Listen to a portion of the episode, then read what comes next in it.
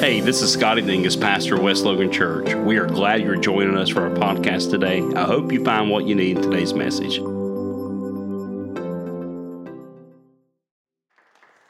Let's go to the Word of God. If you have your Bibles, we're going to take a look at the Gospel according to St. Luke, chapter 6. St. Luke, chapter 6. Amen. I believe that in these times that God is stretching his people. Yes. Stretching us to a new level of faith, a new level of miracles. And that's what I'm going to be sharing with you tonight. St. Luke, chapter 6. I'm going to begin reading at verse number 5 down through the 11th verse, St. Luke chapter 6, verses 5 through 11. It reads, And he said unto them, That the Son of Man is Lord also of the Sabbath. And it came to pass also on another Sabbath that he entered into the synagogue and taught. And there was a man whose right hand was withered. And the scribes and Pharisees watched him whether he would heal on the Sabbath day, that they might find an accusation against him. But he knew their thoughts and said to the man which had the withered hand, Rise up and stand forth in the midst. And he arose and stood forth. Then said Jesus unto them, I will ask you one thing. Is it lawful on the Sabbath days to do good or to do evil, to save life or to destroy it? And looking round about upon them all, he said unto the man, Stretch forth thy hand. And he did so and his hand was restored whole as the other. And they were filled with madness and communed with one another what they might do to Jesus. We want to focus our attention on the command that he gives to the man with the withered hand in verse number 10 Stretch forth thy hand. I want to speak to you on the subject stretching for my miracle. Amen. Stretching for my miracle. Turn to somebody and tell them I'm stretching for my miracle. Amen. A for a subtitle, it's stretching time. Would you lift your hands? Father, we love you. And we thank you, dear God, that you are a miracle worker. There is nothing too hard for you. And tonight, God, as we gather in this house, we pray that stretching faith would be released all over this house.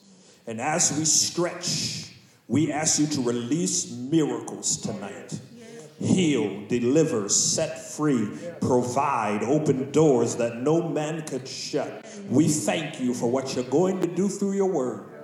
And when it is done, we'll give you glory, honor, and praise. In Jesus' name. And God's people said, Amen. Amen. Thank you. Thank you. Stretching for my miracle. There are some things that we can never receive from God until we are willing to engage in a stretch. In other words, there will be some godly blessings and benefits that will surround us simply because of the grace that He bestows upon us as His children. But on the other hand, there are greater blessings, miracles, and healings that we will never receive until we are willing to extend ourselves and go after them. While we are living in a day when we in the church claim that we desire the blessings of God, it has become apparent that we are not really willing to stretch out and do what is absolutely necessary in order to obtain them. We seem to want an easy and convenient blessing. We want the blessing delivered to us and downloaded on our computer. We want a microwave, FedEx, emailed, instant, pop up, Facebook Live, Instagram live chatted and tweeted blessing. The kind of blessing where God shows up and delivers us the blessing according to our declaration without us having to engage in a stretch. We have become name it, claim it babies. Desiring babies without labor. Yes, We want titles without process. Blessings without sacrifice, and the receiving of favor without the giving of our substance. We want all of these blessings without ever having to extend ourselves and go beyond the norm and the ordinary. But as much as we may desire to have it that way, I dare still say to you tonight that there are some blessings that we will not receive until we are willing to stretch. Turn to your neighbor real quick and tell him you're going to have to stretch for this one. Oh, yes, you're going to have to stretch for this one. Hallelujah. The Bible says in Hebrews chapter 11, verse number 6, it says that without faith it is impossible to please him. For he that cometh to God must believe that he is, and that he is the rewarder of them that diligently seek him. That word diligently, it means with earnest and sincere desire. So, in other words, God is ready and God is willing and God is even looking for somebody to bless. But He wants to bless somebody that wants Him more than they want anything else. Oh, my God. Somebody that wants him more, amen, than popularity. Somebody that wants him more than the applause of men. Somebody that wants him more than pimped up rides and MTV cribs.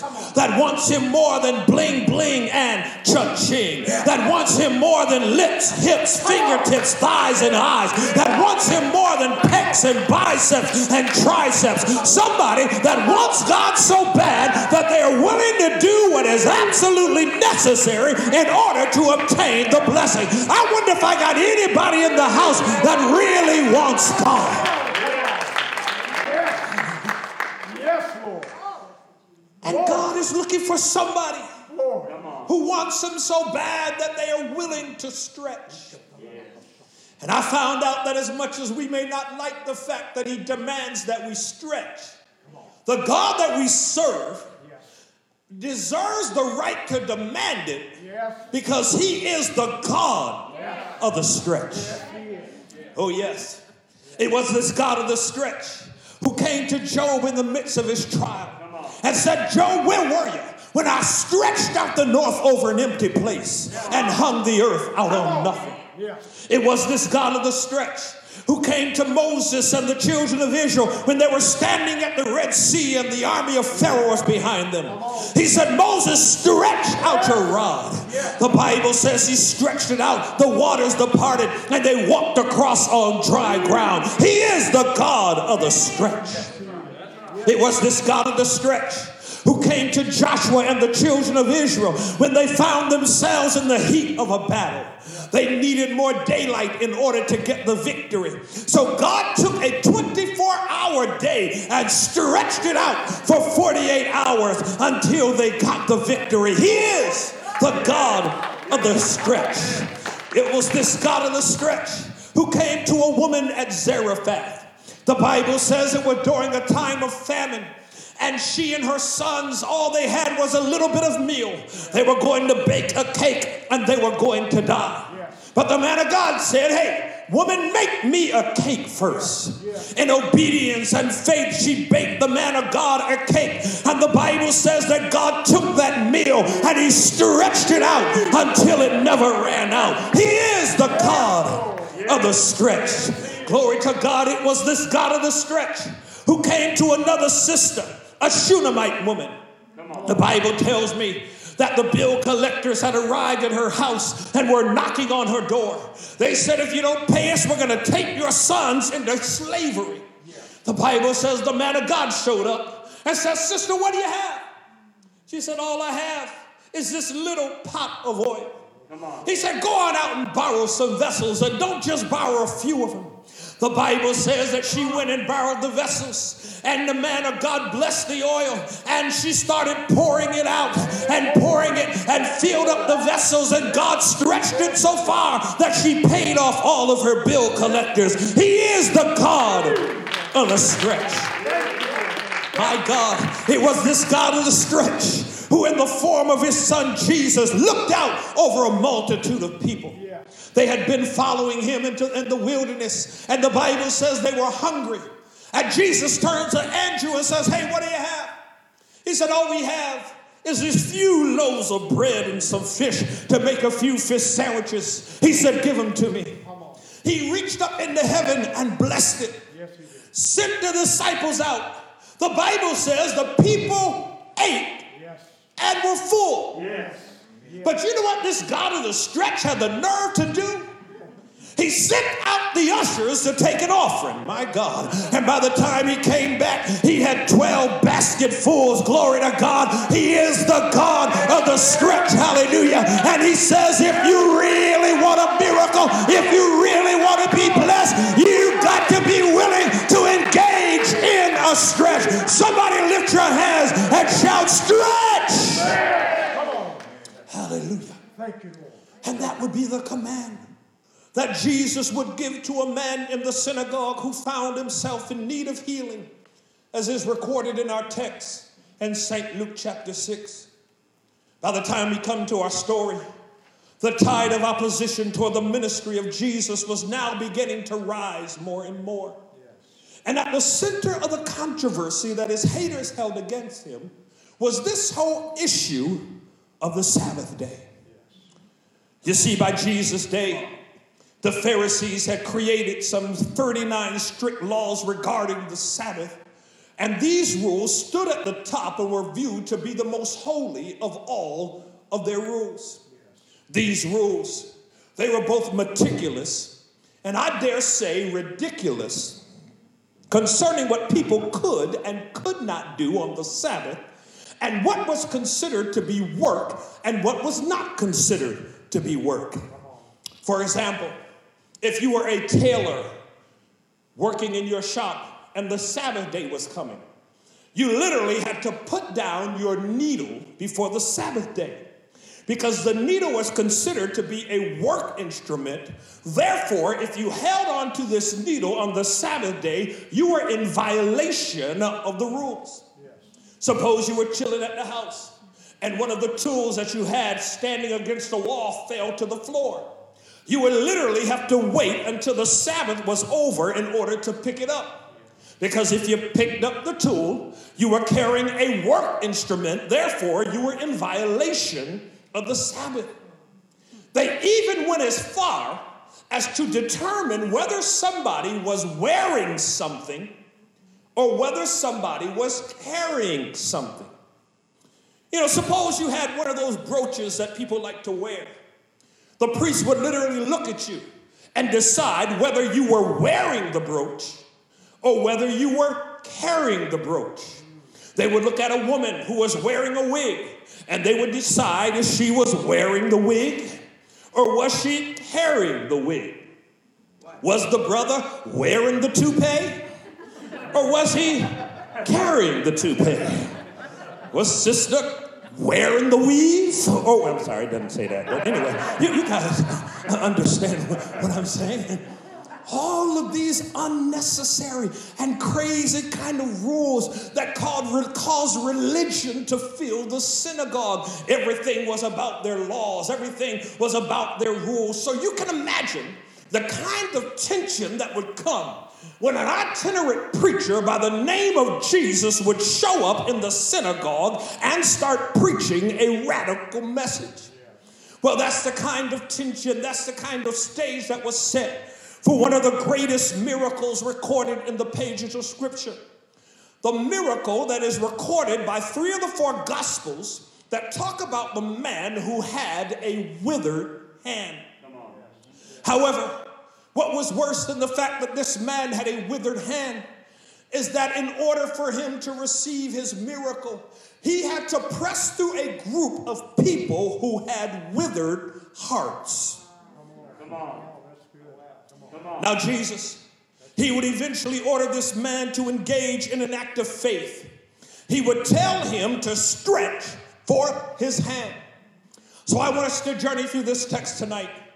We want to talk about the day, we will talk about the damage, and we will talk about the distraction, and then we'll talk about the deliverance. Are y'all with me tonight? Say amen. First of all, the day. Amen. Turn to somebody real quick and tell them don't miss this moment.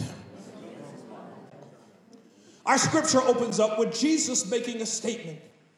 He said, the Son of Man is Lord also of the Sabbath. Now, the Sabbath day, it was considered to be a day of rest and observance that was set aside for the worship of God. Now, understand that in its original intent, it was literally established to be a good thing. Somebody say a good thing. The Bible says in Genesis chapter 2 that after God had created the heavens and the earth, after he had scooped man out of the dust of the earth, the Bible says that on the seventh day, God rested. Yes. Now understand, God did not need to rest. He is God. He didn't need a day off. He didn't need a massage, a protein shake, a vitamin B shot, a testosterone boost, or a glass of Gatorade. No, he, he, he is God. As a matter of fact, the Bible says in Psalms 121 that he that keepeth Israel, he neither slumbers nor does he sleep. Isaiah said, Has thou not known and has thou not heard that the everlasting God, the creator of the ends of the earth, he fainteth not, neither is he weary. So God did not need to rest. But what God was doing was establishing a principle for us that would help us to maintain physical, emotional, intellectual, and spiritual health. It is a principle that is called the six to one principle. Somebody say six to one. What does that mean? That means that God has designed us in such a way that if we are to maintain a fullness of health, then for every six days of work, our bodies require at least one day of rest. Amen. I don't care who you are how young you are, how old you are, how experienced you are, or how inexperienced you are. If you violate that principle, you are going to suffer in one way or another. Amen. You may be anointed and appointed, got a double dose of the Holy Ghost. Amen. Spiritual and powerful. But if you violate that principle, it is going to affect you in one way or another. My God, have mercy. You may be a super saint. Amen. Faster than a speeding deacon more powerful than a missionary, able to leap tall demons in a single bout. But if you don't get your crazy self some rest, it is going to affect you in one way or another. My God, y'all are quiet tonight, but this is good preaching. And I'm afraid that there are some people, even in this house tonight, you're having trouble getting along with people, you're having trouble on your job, you're having trouble on your church, at your church, amen, and you think that it might be everybody else and everything around you. Well, I come by to tell you what you might just need is to get yourself some rest. Turn to your neighbor real quick and tell him you might just need some rest. Amen. That's right, you might just need some rest. Amen. You don't need another church. You've already been to every church in town. You just might need some rest. You don't need to keep switching jobs. My God, you might just need some rest. You don't need a new house or a new husband or a new wife. You already got Judge Mablean from divorce court on speed dial. No, you just might need to set yourself aside and get yourself some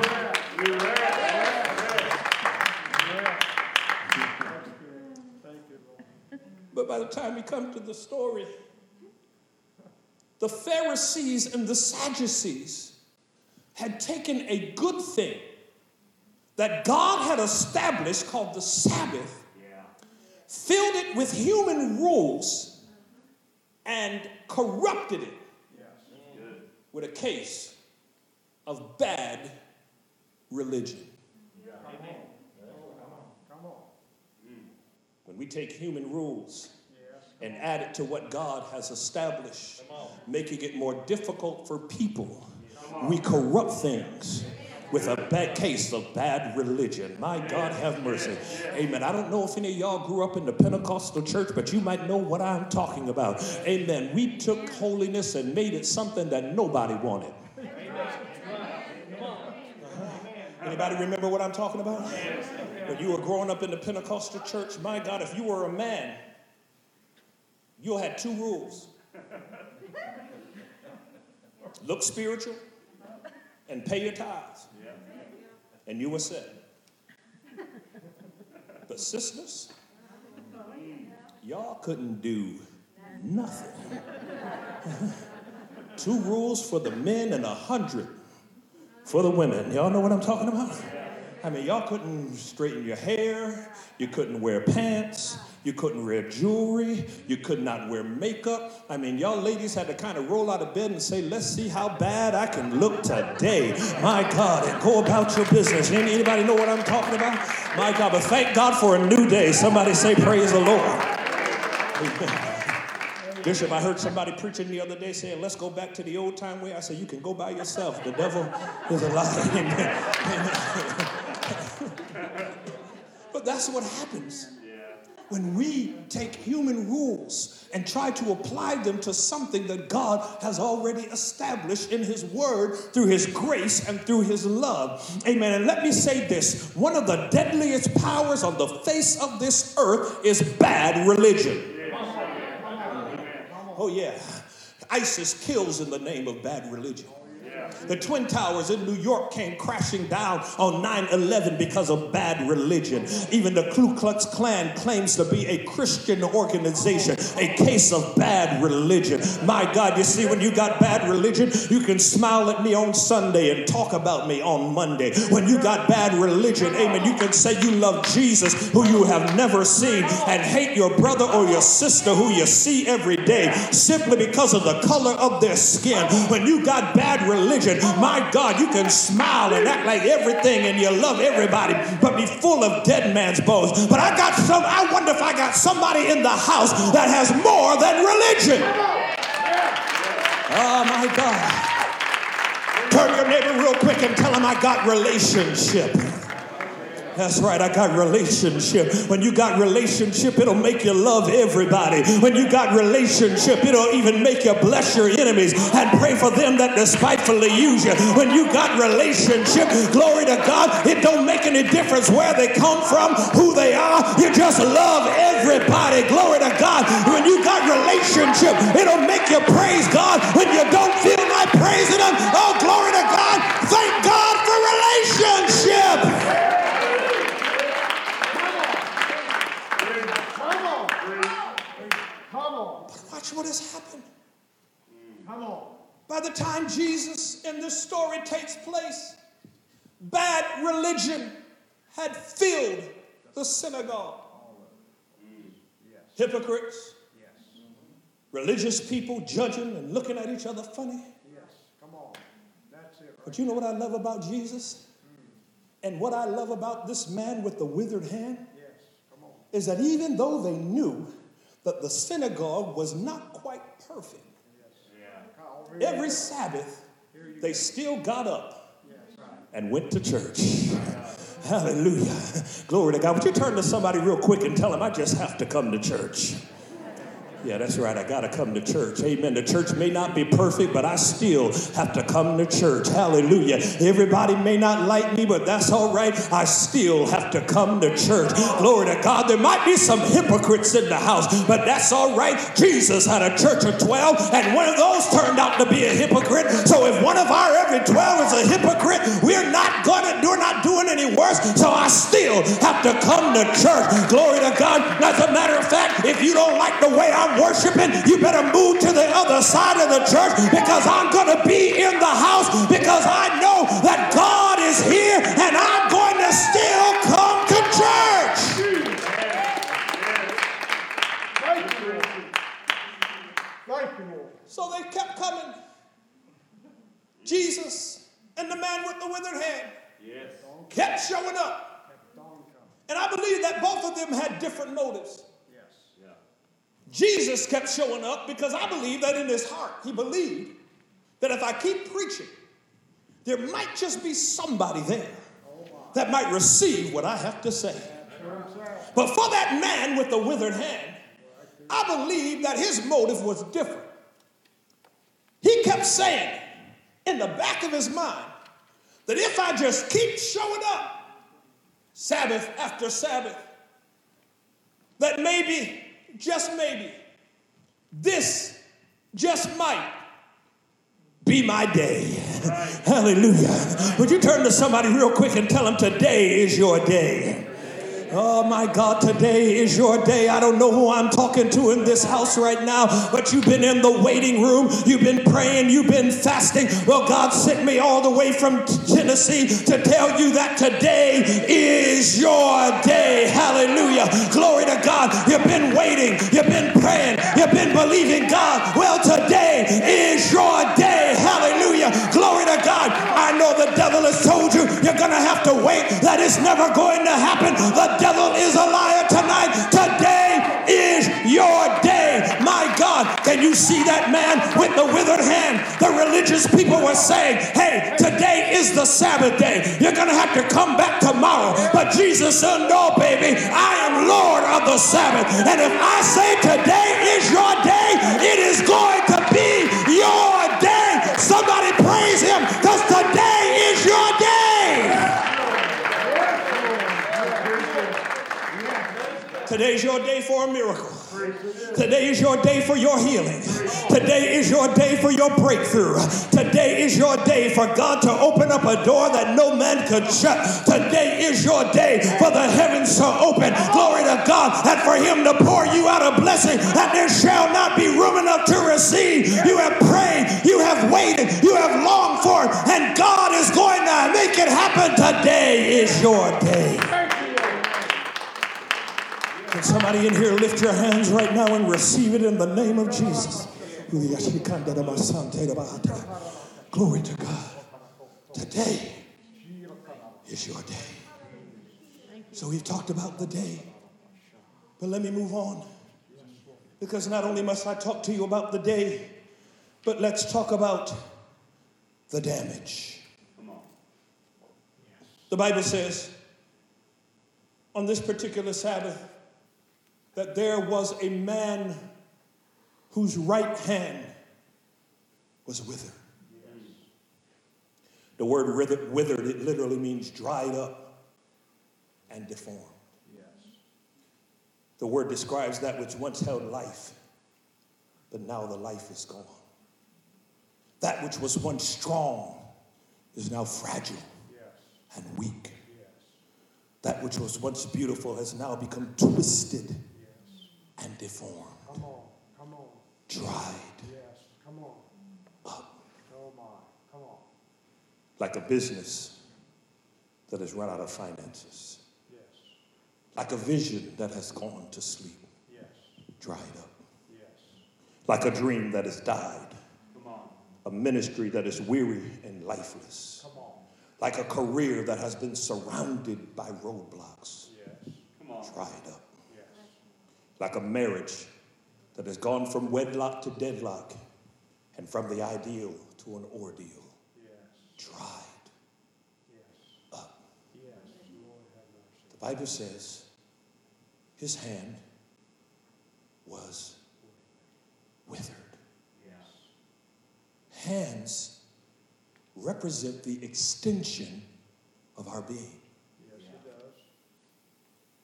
Practically every profession, our expertise and our knowledge is expressed by the use of our hands. We think with our brains, but we act with our hands.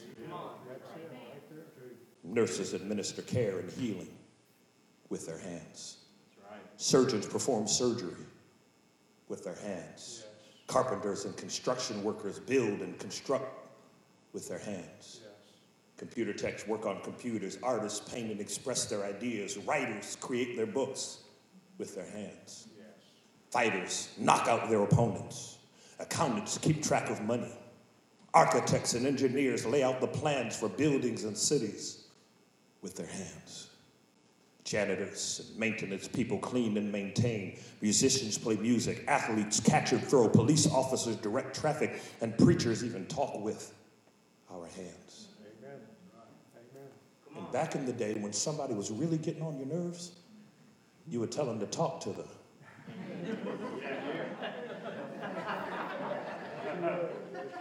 Y'all too spiritual for me.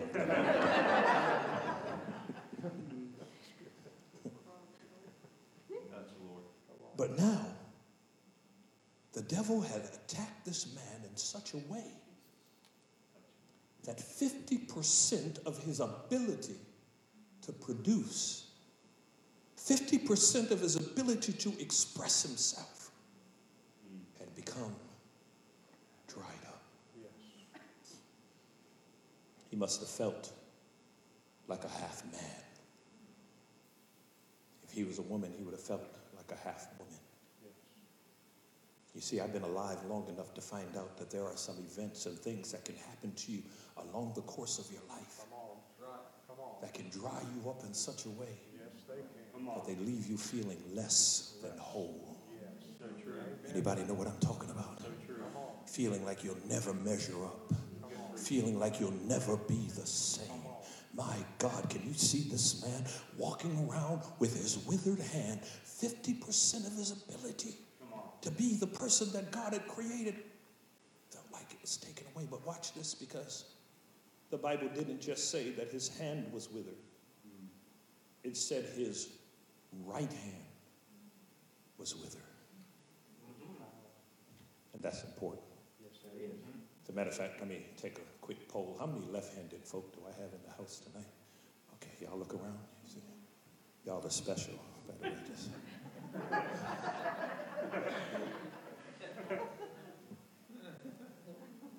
According to statistics, only 10% of the population around the world are left-handers. As a matter of fact, if you're here and your son is left-handed, teach him how to throw a baseball. Okay. And when he signs his contract with the Washington Nationals, make sure he pays his tithe. and also send a check to Lee Ministries for my consultation and advice.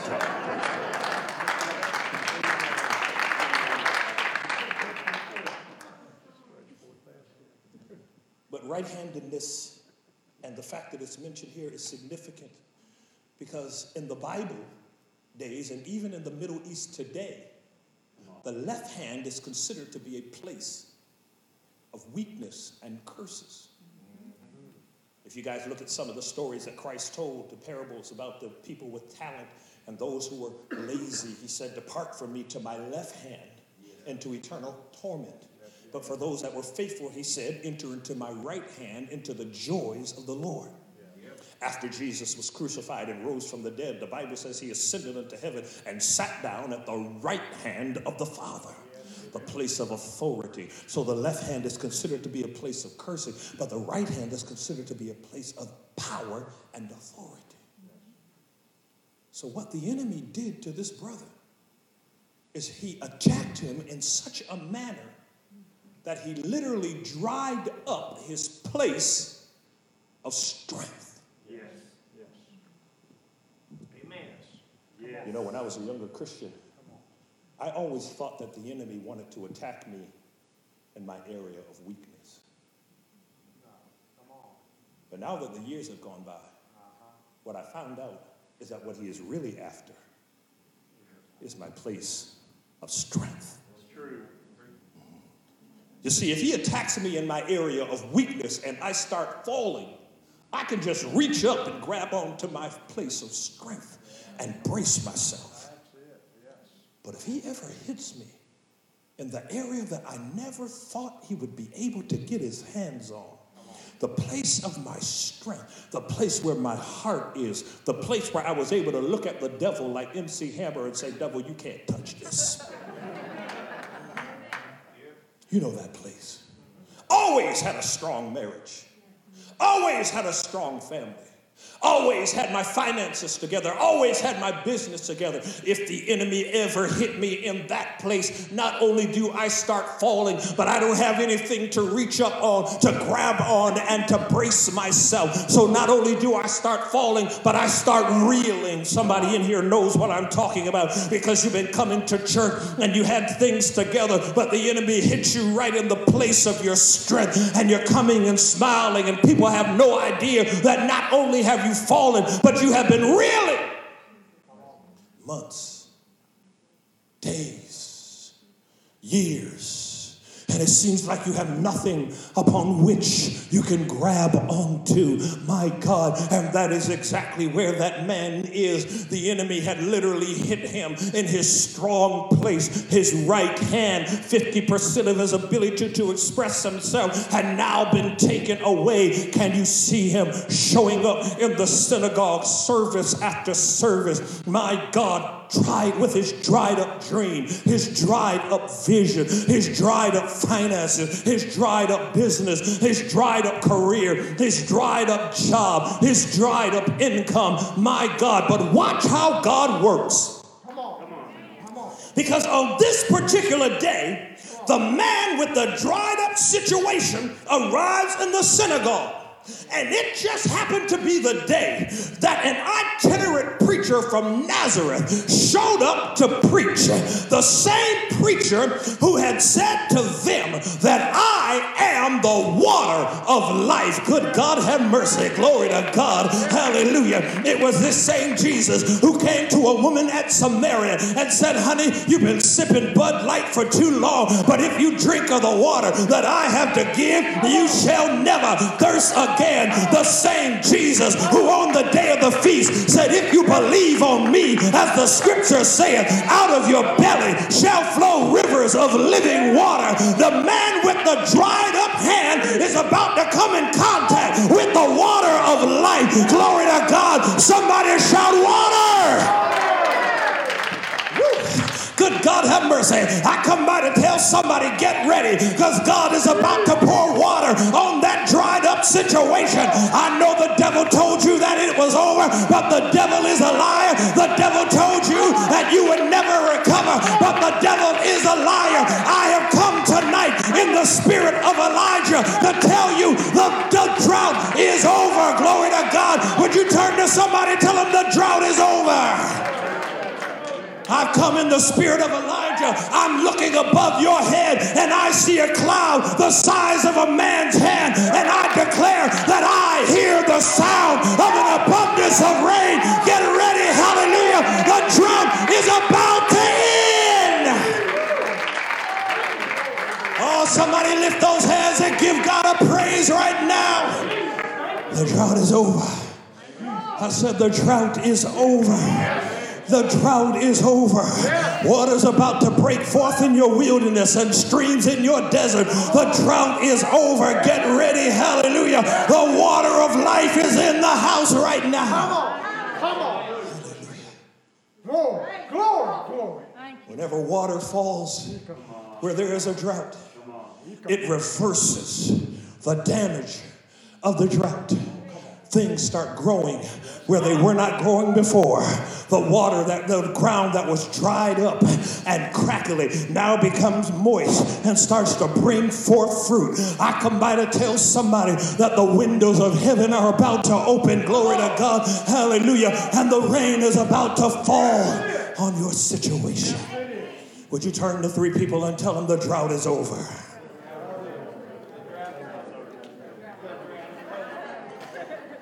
Yes, it is. Hallelujah. But let me move on. Because we talked about the day, we talked about the damage. Now let's talk about the distraction. Turn to somebody else and tell them, don't be distracted. You see, the devil is a master of distraction. Matter of fact, his name's Satan. It means the opposer, the obstructor. So he specializes in trying to block us through distraction from receiving what God would have for us. Now listen. Opposition will always come before your miracle. Yes, it does. Yes, it does. See, we got this thing all wrong. We, we think that, you know, we just got to show up with our faith. You know, we name it and claim it, grab it and have it, mark it and park it. Declare it and wear it, you know. Come on. And And we think that the devil is going to hear our declaration, Oh, good. get afraid, pack up his bags along with his little imp children, get on a plane, and go to the Bahamas while you get your miracle. No, that's not how it works. The closer you get to your breakthrough, the closer you get to your miracle, the more the enemy is going to try to bring opposition to try to stop you. Here's what happened to some of us. We, we make our declaration and we start moving toward our miracle, start moving and walking in our vision. As soon as opposition comes, we take that as a sign that God's not in it. Just the opposite. One of the ways you know that it's God is that when you step out, the enemy is going to start fighting with everything that he has. But you got to make up your mind that in spite of the enemy and his opposition, that I will not distracted. Yes, Yes. Listen, if you are the kind of person that has to have perfect conditions before you get a miracle, you will never get a miracle. Amen. Amen. You got to be able to function and adjust in the midst of opposition, in the midst of testing, in the midst of the wind that is blowing against you. You got to decide that right in the middle of opposition, I'm talking about with the devil sitting on my right and his mother in law sitting on my left. I refuse to be uh, bound and I will not be distracted. My God, one more time, turn to your neighbor, tell him, don't be distracted. You see, I found out that there are some people in this world who just like to see others dried up. Oh, my. Come on. Evil eye. Come on. So, therefore, when they see you Yes. moving toward your miracle, Oh, yes. Come on. they get an attitude. This is good. This is good. So, for somebody in the house, you've been waiting and praying and believing God for your breakthrough. You need to be prepared to deal with opposition. Oh, yes. Come on. And I need to warn you about something. And that is where your opposition may come from. Yes. Don't be surprised. Amen. Amen. Jesus is in the house. The man with the withered hand is about to have a collision with the God who said, I'm the water of life. Everything is set up for a miracle. And now, now they're about to experience opposition. Look at verse number seven. Is that up there?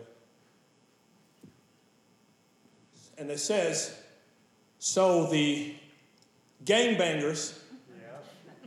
That's what it says. Amen. That's what it says right there. The prostitutes, the drug dealers, drug addicts, liars, and thieves. I'm, I'm sorry. That's not what it said. Come on. Come on, preach. It says, and the scribes and the Pharisees. Hold up, hold up. Wait, wait, wait. So you're trying to tell me that this man's about to get a miracle and his opposition did not come from outside the church? Come on. Nah, it came from inside the church. Some of your greatest battles in life are not going to come from outside the church. Sometimes they're going to come from inside the house. Are you hearing me? You see, not everybody that shows up here knows Jesus.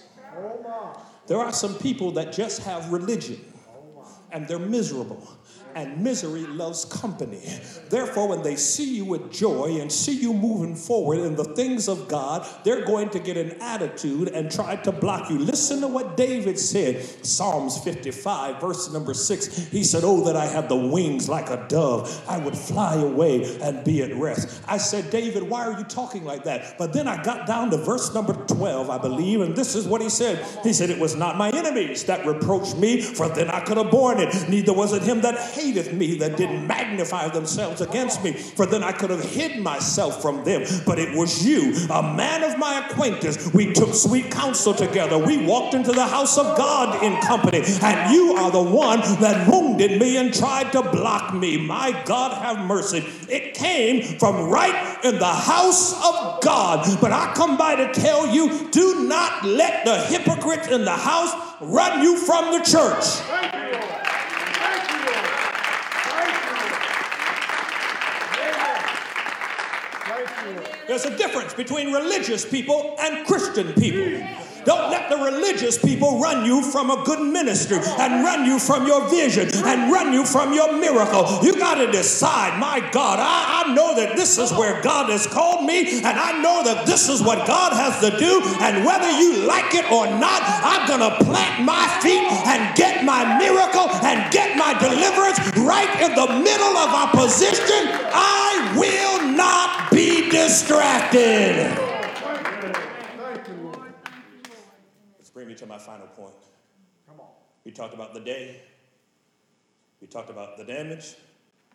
We talked about the distraction. Yes. And now let's talk about the deliverance. Hallelujah. Turn to your neighbor and act like you work for Domino's Pizza and tell him he still delivers.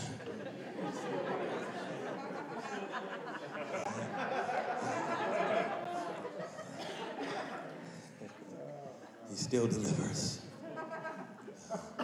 God is still in the delivering business. Anybody glad about it? So the Pharisees watched him to see whether he would heal on the Sabbath day. And I like what the Bible says in verse number eight. It says, But he knew their thoughts. He knew it. Yeah. He knew it. So Jesus, in other words, Jesus looked around. Said, I know what y'all thinking. Yeah, there you go. He said, but what you got to understand is that your thoughts will neither affect my power nor my actions.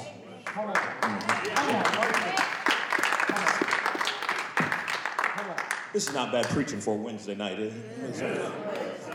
But I'm about to help somebody right now. Listen. As long as you were sitting around overly concerned about what people are going to think, you will never do anything for the kingdom. As long as you're sitting around with your finger in the wind, trying to find which way the opinions are blowing, you will never accomplish anything for God. My God, because I found out that no matter what you do, people are always going to have an opinion. Yeah, and there are some of us right now, we can't function in our ministry. We can't praise God like we're supposed to. We can't go forward and do what God has told us to do because we're afraid of the opinion of people. Yeah, we're afraid somebody's going to remind us of where we came from. Somebody's going to, say to us we're not qualified. Somebody's going to look at us funny while we worship. My God, and you are bound and stuck and all dried up because you won't move because you're concerned about the opinion of people. My God, people are always going to have an opinion no matter what you do. Yes, they will. Amen. There. Drive a big car, they're going to call you extravagant. Get a small car, they're going to call you cheap. Oh, always going to have something to say. Dress up, they're going to call you flashy. Dress down, they're going to call you a bum. They're always going to have something to say. Move into this neighborhood, you know they should have stayed where they were. Stay where you are. You know they need to move somewhere. They're always going to have something to say. My God, if you're friendly, they're going to call you a flirt. Back up, they're going to call you stuck up. They're always going to have something to say. That's why you got to make up your mind that you are just going to please God, my God, and just go for your deliverance. Hallelujah. Glory to God. And stop being only concerned about the opinion of people because I found out that God doesn't have a committee meeting with people before he decides to bless me. Some of us in the house, we've been delivered from drugs and alcohol and, and, and lust and all kinds of things. But there, and, and now we're in the church and we need to get delivered from the opinion of people. Come on. Amen. Thank you, And I like the way Jesus handles this. Come on. But the Bible says that the scribes and the Pharisees were watching whether he would heal on the Sabbath. And he knew their thoughts. And basically he turned to them and said, Hey, you hypocrites. See, if you'll show up like Jesus showed you, tell him, Yeah. uh-huh, he- he'll handle the hypocrites. He said, Is it good for me to do good on the Sabbath or to do evil, to save a life or to lose a life? And I like the way he does this because he could have walked over to the guy with the withered hand and say, Hey, hey, hey, hey, hey, hey bro, let, me, let, let me holler at you for a second. Come back tomorrow. He said, Listen, I want to deliver you, right? I want to take care of this problem that you have with your hand, but, you know, all of these haters Yes. Come on. are here and they're kind of watching. I don't want to offend them, so I'll tell you what. Why don't we slip out this side door over here, away from your haters? And we'll shut the door and, you know, I'll make it do what it do, you know.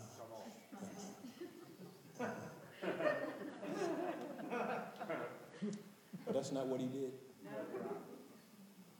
He said, right in the middle of these religious people, right in the center of your haters, he turns to the man with the withered hand and says, Stand up! Somebody shout, Stand up. God, have mercy. He said, Listen here, I am not going to move you away from your haters, but what I'm going to do is I'm going to work a miracle right in front of your haters. My God, right in front of the folk that said you would never amount to anything, right in front of the folk who said you would never graduate, right in front of the people who said your daddy wasn't no good and your mama was no good, so you're going to be no good just like them, just like the very folk that said you would never be blessed. You are down and you'll always be down. You came from the wrong side of the track. Jesus says, Stand up. Stand up. Stand up. Can I, can, I, can I make a confession to y'all? I love those times when God blesses me behind closed doors. You know what I'm talking about? You know, those secret miracles. But I got to confess that I also love it when He blesses me right in front of my haters. Hallelujah. Glory to God. When He does like the psalmist and prepares a table before me right in the presence of my enemies. Hallelujah. And check this out. You ain't had a good meal until you've eaten it in front of somebody that didn't want you to have it. Oh, glory to God. You talk about joy unspeakable when they said you wouldn't be blessed, and God said, I'll bless you anyhow. It's time for somebody to stand up right in the midst of your opposition, right in front of your haters. God is saying, Stand up. Stand up. Yes, Lord. I ain't got to block folk from Facebook. I want them to watch this come up live and in person. Glory to God. I want them to sit there and see God bless me when they said I wouldn't be blessed. Anybody know what I'm talking about? He says, stand up. He said, before I change your condition, I want you to change your position.